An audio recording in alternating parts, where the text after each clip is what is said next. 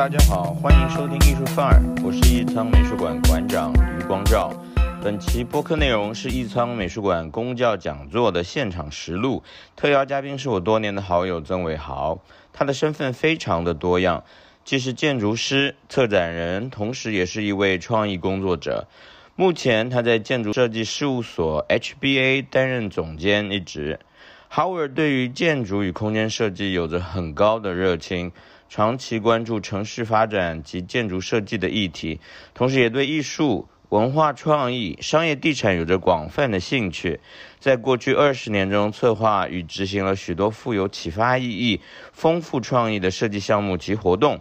同时，我在这里做一个小小的预告。Howard 和我还会有一期播客的合作，将给各位听众奉上特别企划的艺术彩蛋，敬请期待。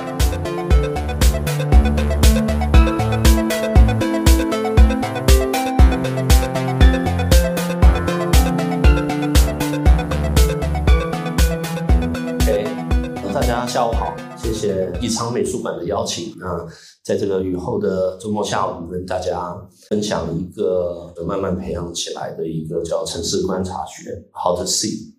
我刚刚也讲到，人是视觉的动物。我每天在大城市里生活，我们在小的城市里生活，我们在乡村生活，都离不开眼睛看到的东西。那我想，我今天透过我啊准备的一些素材来跟大家分享一下这个内容。那我简单叙述一下我自己啊我是一个建筑师，在上海生活了二十多年。那当然，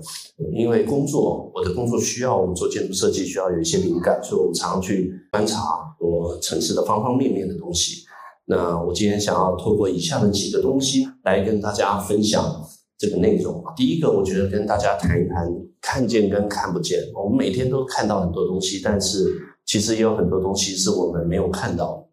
那第二个呢？我想我通过四本书啊，那接下来会有一些一些具体的跟这个题材有关的一些案例分享给大家呢。我们还有一个叫做散步练习的一个小诀窍，在后面可以分享给大家。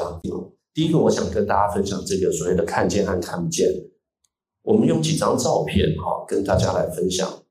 这个照片里面，我相信每一位在座每一位看到的东西可能都不一样。有些人看到构图。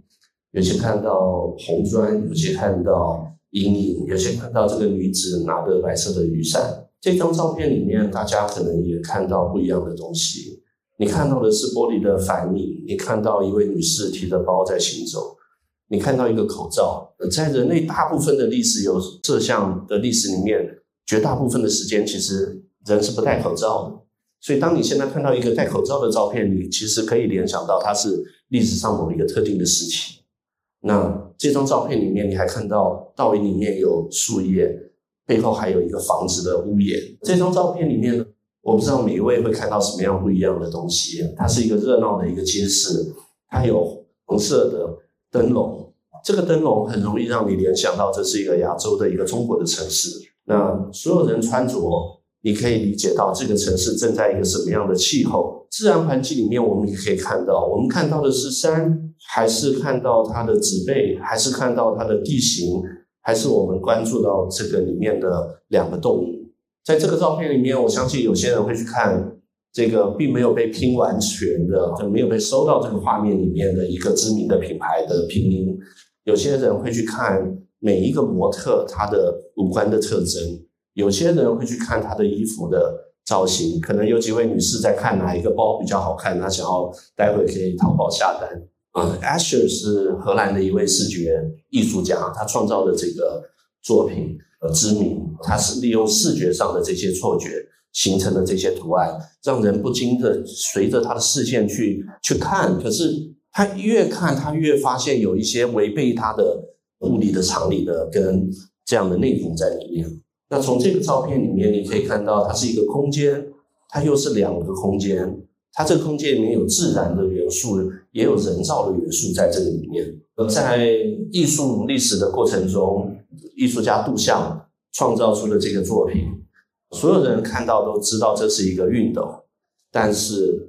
加上这些钉子之后，它又不是一个熨斗，所以它到底是什么？所以像这样的内容呢，我相信可以让大家去思考。今天我们每个人看到的每一个东西，其实对于你的思考。产生什么样的一些影响？这是一个典型的一个，可能是欧洲的或者是一个家居。那我们看到了什么？我们看到是一个生活状态，还是我们看到的一个室内设计的风格，还是有人看到的这个家具？如果有学设计的朋友，可能会知道这个椅子是我们设计史上很有名的大师的作品。那有人可能会去关注到他的书架上的书籍。所以今天我们每一个人在看到同样的一个画面的时候，每一个人其实观察到的内容是不太一样的。这是全世界最有名的两根香蕉，可能也是最贵的两根香蕉。那这两根香蕉，它其实带来给我们所有的人非常多不同的程度的一个思考。呃，一个是 Andy Warhol 的一个作品，另外一个是非常高价的，实际上拿下来可以吃的一根香蕉。而这件这张照片你看到的，有人看到的是一个茶几，有些人看到的它是一个唱盘的播放器，有些人关注到它的材质，有些关注到它的风格。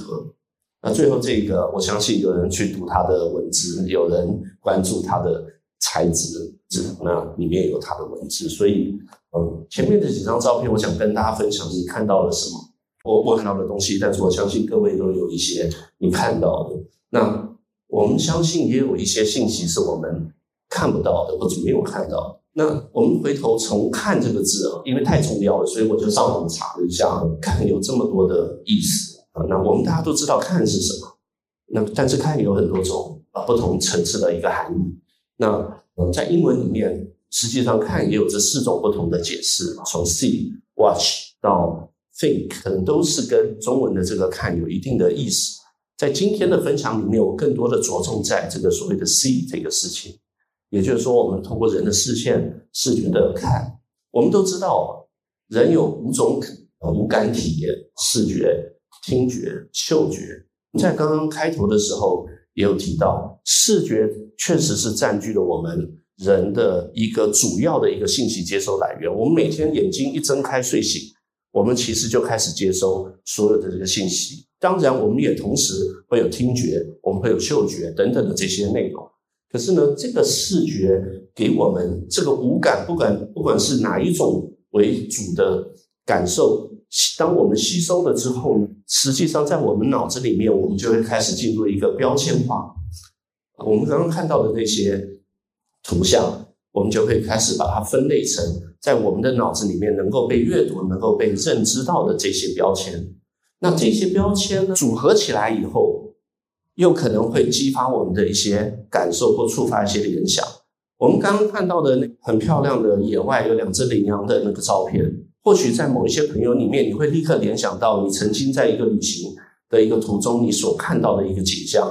或者你曾经记录下来的一个照片。那当你把你看到的一个东西跟你的其他触发的联想结合在一起了以后呢，我认为这个就是一个我们叫做启发跟灵感。我们的这个 inspiration 就在这个时候会发生。我们我我的职业是一个啊设计师，在我们的工作中非常需要这样的训练跟练习。我们需要在一个客户给我们的一个题目的基础上，我们去观察他现在有什么，他或许可以变成什么，他需要通过什么样的手法、什么样的手段来介来介入。我们有一个所有人都还看不到的一个图景在我们的眼前，我们就把它设计出来。当我们讲到看见或看不见的时候，我想可能很多人都知道，在过去的十几二十年里面，有大量的人都谈到这本书，是意大利的一个作家。伊塔洛卡菲诺所写的一本书《看不见的城市》。那这本书其实它是模仿一个，它是一个虚构的小说。它写的是马可波罗跟我们元朝的大汗忽必汇报他到东方五十几个城市所看的这个内容。说实话，这个内容它的每一个短篇里面经过翻译了之后，并不是那么的容易阅读。但是这个书。它揭示了一种，它告诉大家，实际上你可以用一种想象力去观察你身处的一些城市，去描述一段故事。我在这本书里面，当我读的时候，我选择用另外一种方法来看它，就是说，当我读完，其实有点看不懂，嗯，可是呢，我把它的目录翻译过来的中文的目录，我把它阅读完了以后，我把它截取出来，有这几个关键词。有记忆，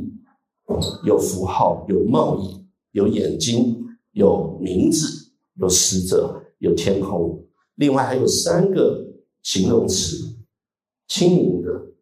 连绵的、跟隐蔽的。所以，当我们把这个目录截取出来的时候，我用了一个这样子小的方式。实际上，在我自己的脑子里面，我不一定要完全的阅读他的文章了。我觉得我已经能够在我的思想里、思考里面去建构第五十七个故事。这是一种我觉得我们可以去看的一个方法。那在那有非常多文章在探讨这个里面，这是一段我觉得写不错的。他写到，城市其实是跟人一样是一个复杂的综合体。你看到了什么，取决在你心中想看什么。或者你想要阅读到什么，你追求什么，就会去追求它啊。所以是心之所想，身之向往。那也是这些看不见的风景，造就了你可以看得到的风景。那他提到的共故事的不是声音，是耳朵。这个耳朵指的是当另外一个人叙述给你，这个叙述可能是靠你用阅读的方式，或者你用听故事，或者看一个观看一个电影的方式来观察它。那接下来我想分享一下这个 how to see，简单讲如何看。我分享几本书，这几本书呢，我觉得作为一个专业者，对我的专业的成长的过程中有非常大的帮助。那我也觉得是非常有趣的几本书，即便各位是不是艺术背景都很值得看。第一本书给我职业生涯最大的影响，也是今天的主题的原因。这本书叫做 How to See，它的作者呢是一个美国的一个建筑师。这本书是在一九七七年出版的。它的全名，这本书的整个的名字主要的标题叫 How to See，如何看？它有一个副标题叫做 A Guide to Reading Our Man-Made Environment，就是一本阅读我们这个人造城市的世界的人造环境的一本指引。在一九七七年那个年代，乔治尼尔森呢通过他的方法去阅读这个城市，他用了什么方法呢？这是当初的一个封面啊，老版的封面。这是我在十九岁啊，当我刚开始新接触到这个专业的时候，阅读到的一本书。那我待会会讲到，给我后来的职业生涯，包含我的成长，都有带来很大的影响和帮助。就今天盛在书里面写到一句话，他说：“你如果真的想要了解、看到我们绝大部分的人，包含我们今天在座的所有人。”我们都是在一个人造的环境里面，这个城市就是一个人造的环境，但你有一定的自然环境。那你如果想要了解这个城市，你就需要学会一些设计和里面的一些设计语言。也就是说，观察啊跟设计是息息相关的，就像观察、思考跟感受，它是密不可分的一样。这个跟我们刚刚跟大家分享的实际上是连贯的。也就是当你看到的东西，你产生了联想，你会有感受，这个感受触发你去想到一些新的东西、有趣的东西。这本书呢，一共有八个主要的章节啊，communications、art、old stuff、mobility 等等等等。这个我从里面截取一些。Joseph Nelson 他作为一个建筑师，他每天在城市里晃悠，他就开始发现，其实我们身处的环境里面有非常多的东西值得你去看。去研究第一个，这个是其中一个章节。他把每一个周日的，在一九七几年代的时候，其实在美国，他其实每个周日的这个报纸，就像我们每一周的，其实是很重要的。他去买了非常多的这个报纸，开始去研究不同报纸里面所用到的这一个所谓的标准字的字体，不同的字体之间，其实它传达了一些不同的信息。另外，他去。收集城市里他看到的不同的箭头。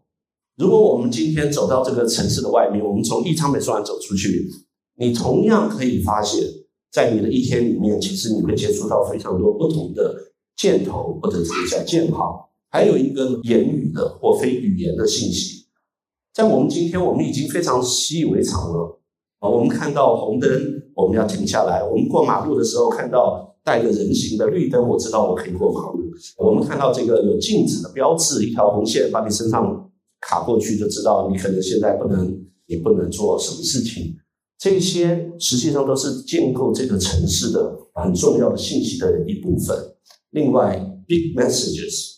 一个大型的广告招贴，它传达了信息，它传达了广告要这个跟这个广告这个学学说的兴起，其实也是有一定的关联的。那 City Walls 所有的墙面，他观察到一个城市里的墙面其实有非常多不同的，有功能性的墙面，有装饰性的墙面。可能在我们现在，但是在当时一九七七年这个全球的城市刚刚开始建立的时候，他开始去观察这些事情。呃，pedestrian streets 就是我们所谓的步行街，他去观察不同尺度的大一点的、小一点的不同的步行街。里面的人的活动、他的行为等等的这些内容，还有 the going places。其实这个 the going places 指的是，在他发现，在城市里，每一个人的每一个时候或者每一天里面，都有大量的要从 A 点移动到 B 点的行为，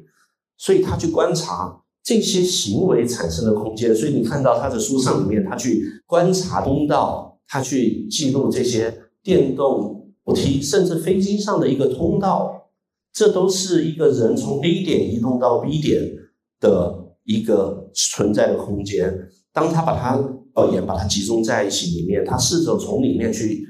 发现一些一些现象，那包含我们说的人口盖这样的记录。在过去的几十年里面，有各个地方的人，全球日本有非常多人记录这个东西，国内有非常多年轻人开始去记录一些有趣的一些人孔盖。这个人孔盖不再是一个功能性的东西了，它里面可能有隐含了城市的信息，有一些功能的信息等等的。那天际线，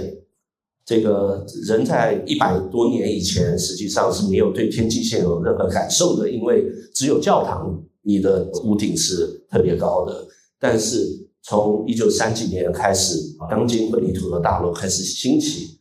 各位可以往后一看，我们现在黄浦江后面对岸的这个就是一个城市的天际线。这个天际线其实告诉我们很多东西，它告诉我们这个城市里面哪一个地方最热闹。这个城市里面的这些不同的楼里面，你也可以观察到有不同的风格等等等等的这些内容。这个都是我们，这个都是 j o s e Nelson 在一九七七年，也就是他在一九七几年的时候，我不知道他是一个很忙的建筑，还是因为他太闲了，所以他去做很多这些观察的事情。但他做了，而且把它写成一本书出来。那我们说的 transparency 透明性，我们现代人太习惯于玻璃的这样的材料了，大面积的玻璃。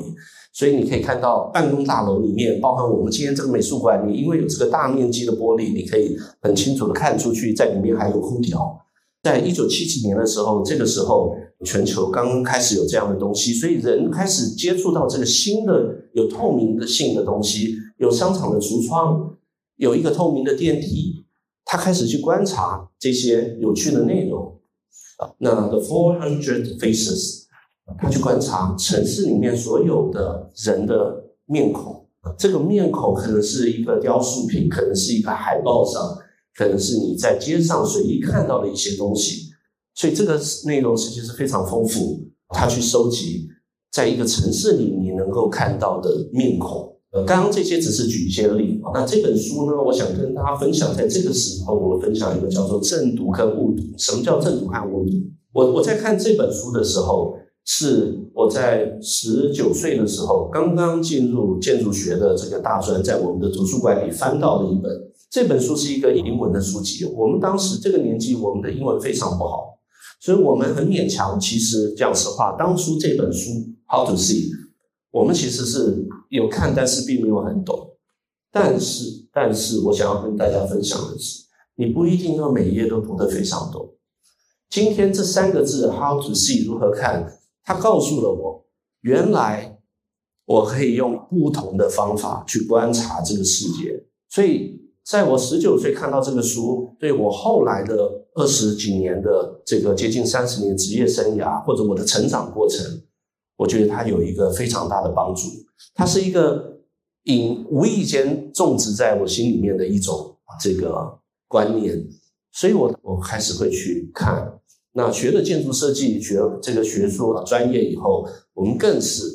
呃有一个笑话，我不知道你们大家有没有听过。你如果去全球旅行，你进到一个酒店，进到一个博物馆，你看到有一个人趴在那个墙上，到处在那边摸，那估计他不是室内设计师，就是建筑师啊，因为他想要了解这些。所以这个书，我想不一定我们一定要读懂。我们今天读任何的东西都是一样，你不一定完全读懂它，但是你会有启发，你会有慢慢开始酝酿，它像一个涟漪一样，它会扩展。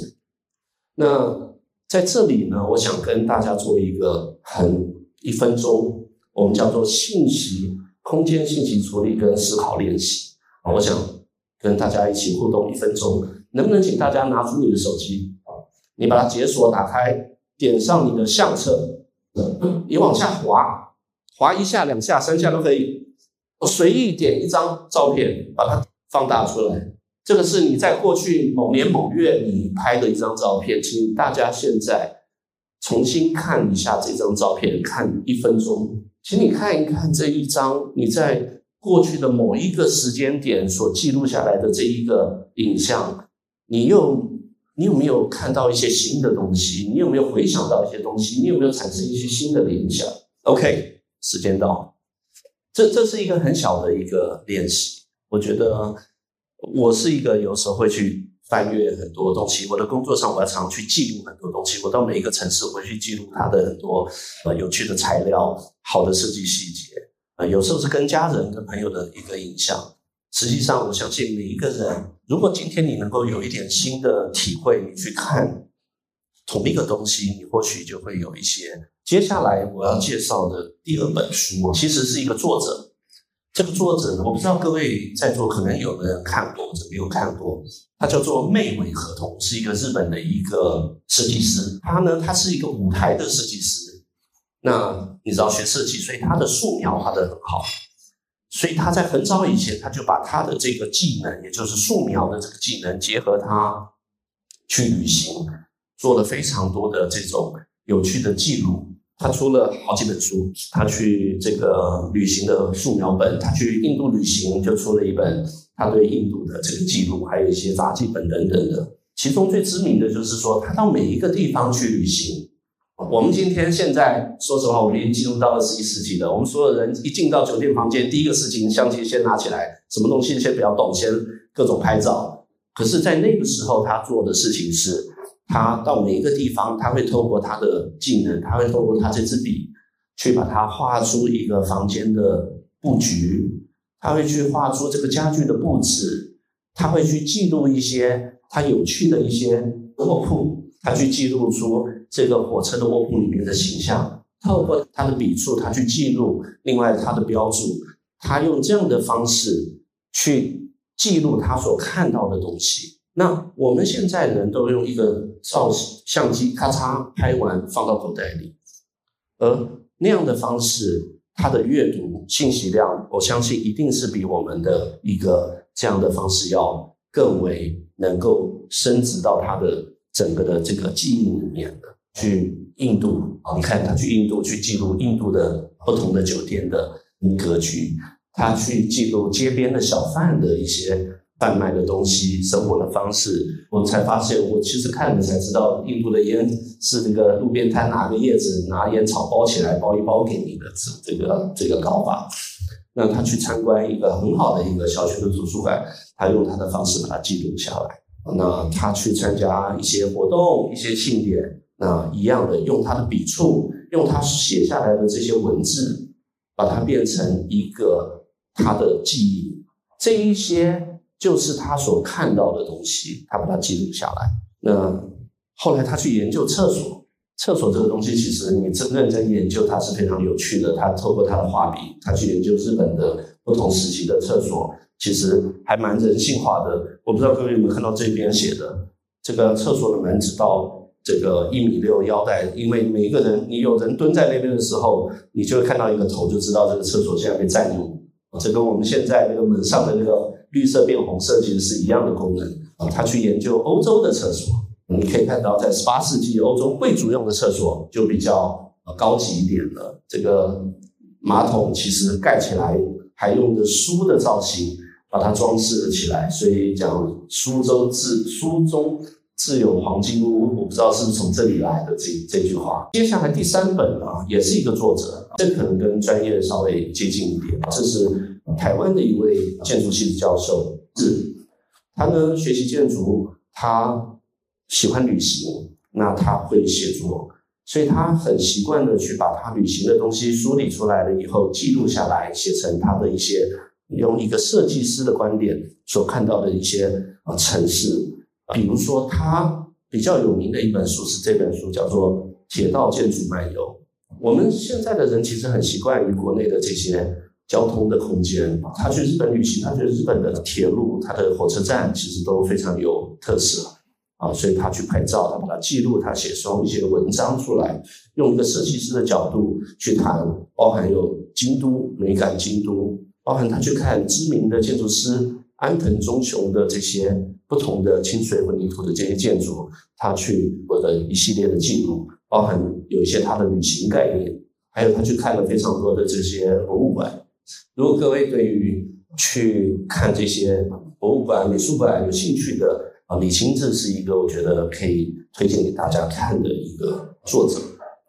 第四本书呢，跟我们的今天的题目其实更有关系。这本书就叫做《路上观察学》。这个书呢在一九，这本书是在一九八六年的时候，有三个啊学者所一起写出来的这个书啊，叫《路上观察学》。其中最主要的这位叫做赤濑川原平的这位学者，或者叫做啊这位跟设计有关的人，他他在书里面写到，他为什么会写这个叫《路上观察学》？他说他年轻的时候，可能读学生的时候。周末打工，他没有别的技能，所以只能在路边当广告牌人、三明治人。你有看过那种背面有广告牌，穿个衣服站在路口，因为你要被人家看到，你不能动，你像一个路牌一样。那因为他不能动几个小时，所以他说我只能在这个几个小时里面，我唯一能动的是我的眼睛，所以我需要在我的视线范围内去观察所有细小变化的东西，就是这个路口。看到的可能有车路过，可能有一只鸟飞过来，可能有一个风吹过，所以这个东西触发了他日后，他发现其实路上每一天都发生非常多有趣的事情。这个是我揭露的这本书里面的一些内容。其实如果你去看他的章节，很多东西其实蛮有趣的。他讲到他怎么样成为一个叫做路上的观察者，那他还有提到里面的一些不同的。比如说，啊，高中女生制服观察，他站在街上，在所有的高中下课的时段去观察路上走来的不同学校的这些女子学校的这些女生，她的制服有什么样的不一样的地方？他去考察江户啊，最旁边这边各位可以看到，在江户，也就是东京某市。的一次观察，也就是说，我在东京的某一个地方，有点像我们上海，我就站在你的某一个路口，站在那个站一天，我来观察它到底发生什么样的一些事情。他把这个观察的这一些内容呢，结合成在一九二七年的时候，其实就是距今已经有大概一百年以前，日本有一位在书店里工作的一个叫金河次郎的这个人，那个时候。我也不知道他是太闲还是真的没事。他每天开始在路上观察非常多的东西。他把他在银座这个书店在银座，他把他银座观察到的这些内容，把它做成一个展览。这个展览他们把它叫做考现学。考现学其实就等于是考古学的一个对应理念啊。考古是我们去挖出历史上遗留下来的东西，而考现学是。我们一切观察现在的事物的学问，这个里面你可以看到这张地图，其实就是当时他在银座的街上去观察城市里面行走的女士们她的衣着的服装。你也可以看到这个里面有一些时代的特征，在一九二七年那个时候所产生的一些变化。那包含这里面有不同的一些，他把盖。一百年前就有人无聊到开始每天去数井盖，开始把它画出来，再把它记录分类。还有呢，他去找一个小的公寓住宅去观察每一户里面的每一个人，他的观察的内容是什么？他去观察到一个椅子啊，大家各位现在都是有各种不同的坐姿，可是你可以看到他去观察不同的角度的这个椅子椅背跟人的关系到底是什么？考线学就等于观察身边一切事物的一个学问。那在他的观察的过程中，他们突然发现有存在一些非常奇怪的东西。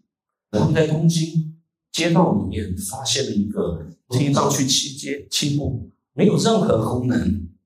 再把它走下来，在那个现在就叫做无用功。那他们觉得这是一个很诙谐的东西，其实跟我们后来看到的无厘头。的这些喜剧，看到很多无厘头的一个东西，它有类似的一些幽默的成分在里面。当时他们结合当时的这个时代背景啊，用一个美国的一个大联盟的一个选手的名字汤姆森，因为他每次都被三振打不好，都是无用功，所以他把这一个现象或者他们观察到的这个东西，就把它命名叫做。汤马森，其实我们在艺昌目前正在做的这个展览《孟菲斯》，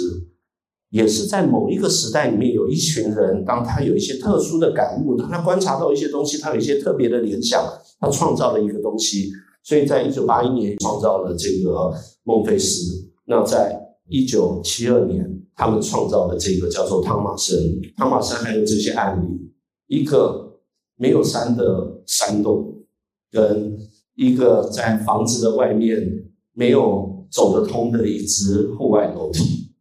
这样的内容让他感受到，其实，在城市里面有非常多东西，不必要都是必然的，必然有功能，必然有这个意义。那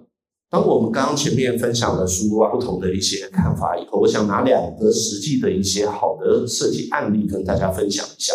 这两个案例都是来自于日本的一个设计事务所，叫 Nendo。这也是我过去啊曾经工作过的一个团队，他们有两个东西，我觉得把我们今天所分享给大家说的看到跟看不到这个东西非常好的体现出来。第一个是一个展览，我们今天在的地方叫一场美术馆，我们可以去楼上看到这个展览。这个是在日本东京的三得利美术馆一九年所做的一个展览，这个展览的主题叫做 Information or Inspiration。全名其实叫做左脑或者右脑。我们一般怎么看展览？其实我们到楼上现在看也是一样的。我们会靠近这个展览品，我们会去看它。通常你会看到它在旁边会有一个牌子，写下这个作品叫什么名字，艺术家是谁，他是哪一个年代，他是什么样的媒材、什么材料做的，甚至有时候还会在下面还会写一些它的意义。呃，Nendo 的这个主理人佐藤大先生，他在构思。日本三德美术馆的三十件他的馆藏品的收藏展的时候，他提出了一个新的想法，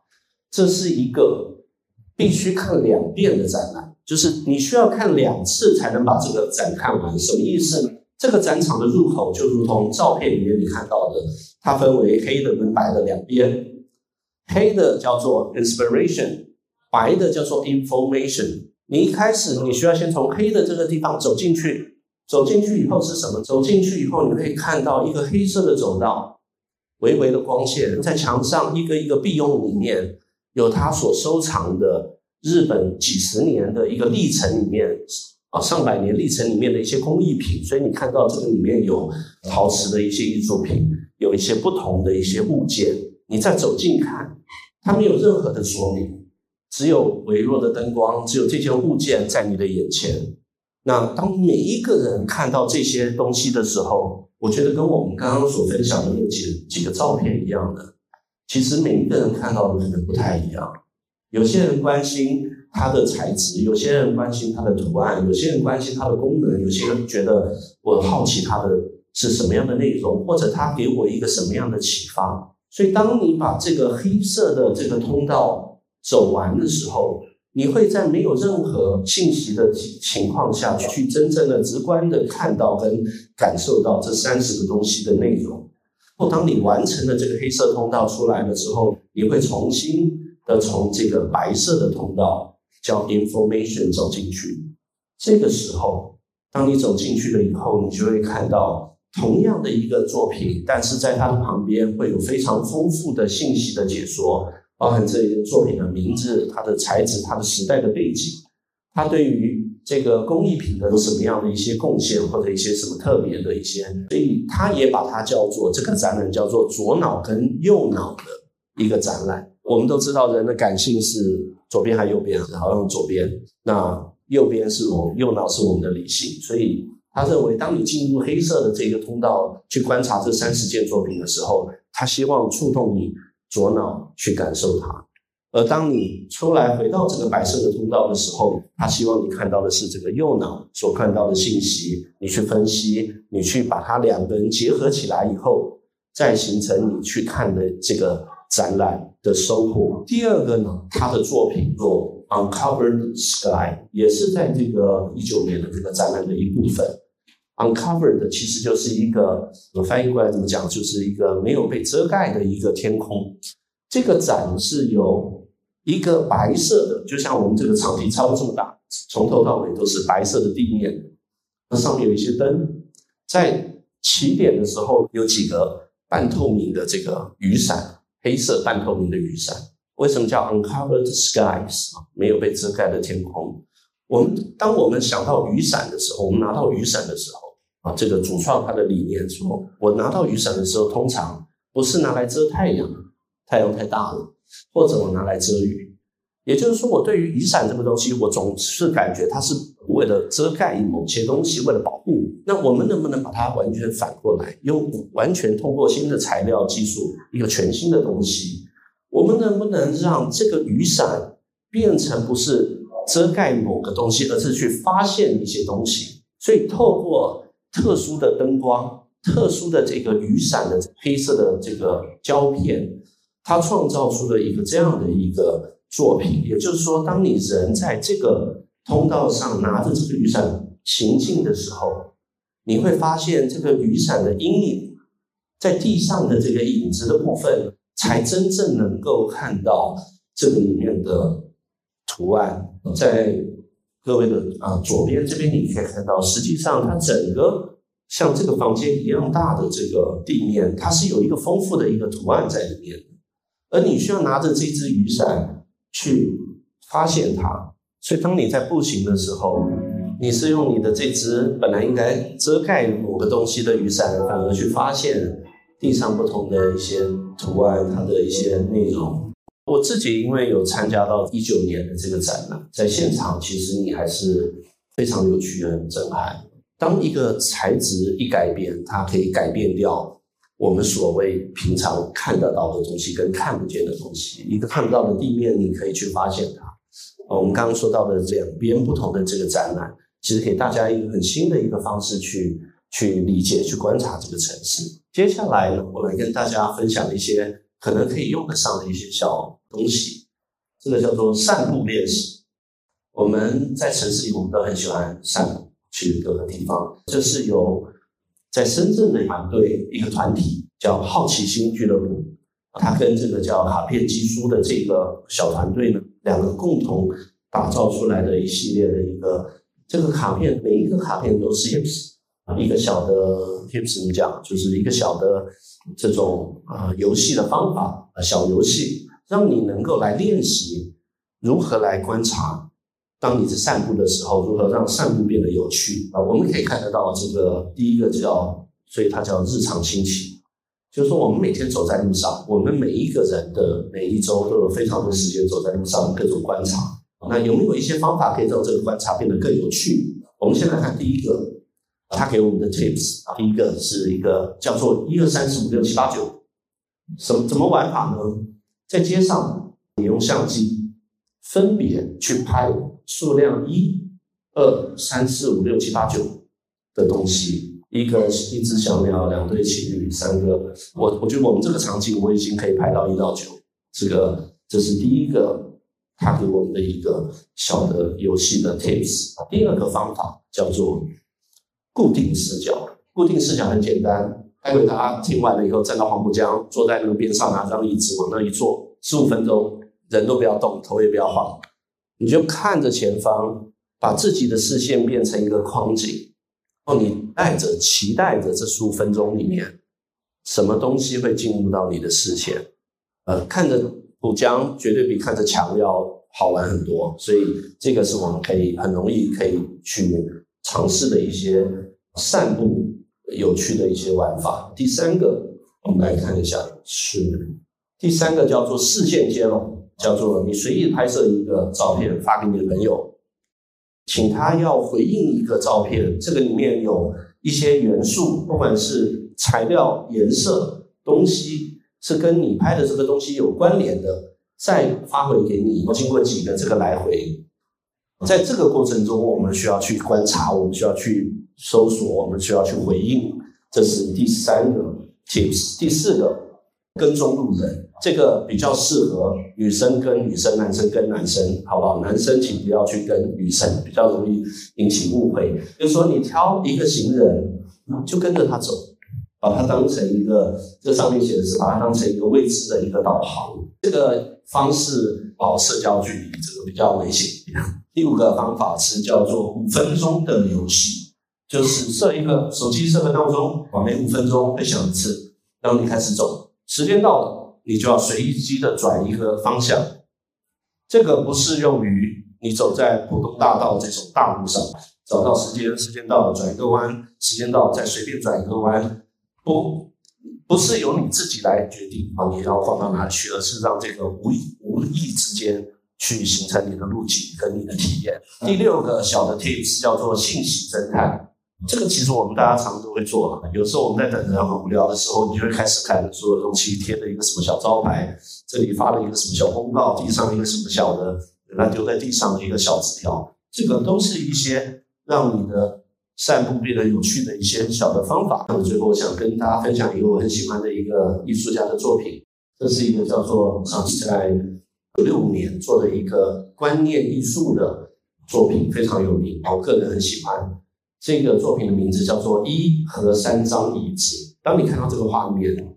他把一张真实的椅子，把一张这张椅子的肖像照贴到墙上，他去字典里面把椅子。的定义，复印下来贴在墙上。那他在这个作品提出来的观念就是说，所以这个到底算是三张椅子还是一张椅子，还是他指的就是意志这个的定义？那我用这个来跟大家做最后的一个总结，就是说我们今天前面跟大家分享怎么去看，这是我自己过去有过的一些小的一些方法。希望这些如何看，能够帮助到大家未来你在你的生活中、你的工作中、你这人生自我的成长中，你都能够去思考、去突破自己所原来所看到的一些东西，看到更多所谓看不见的地方。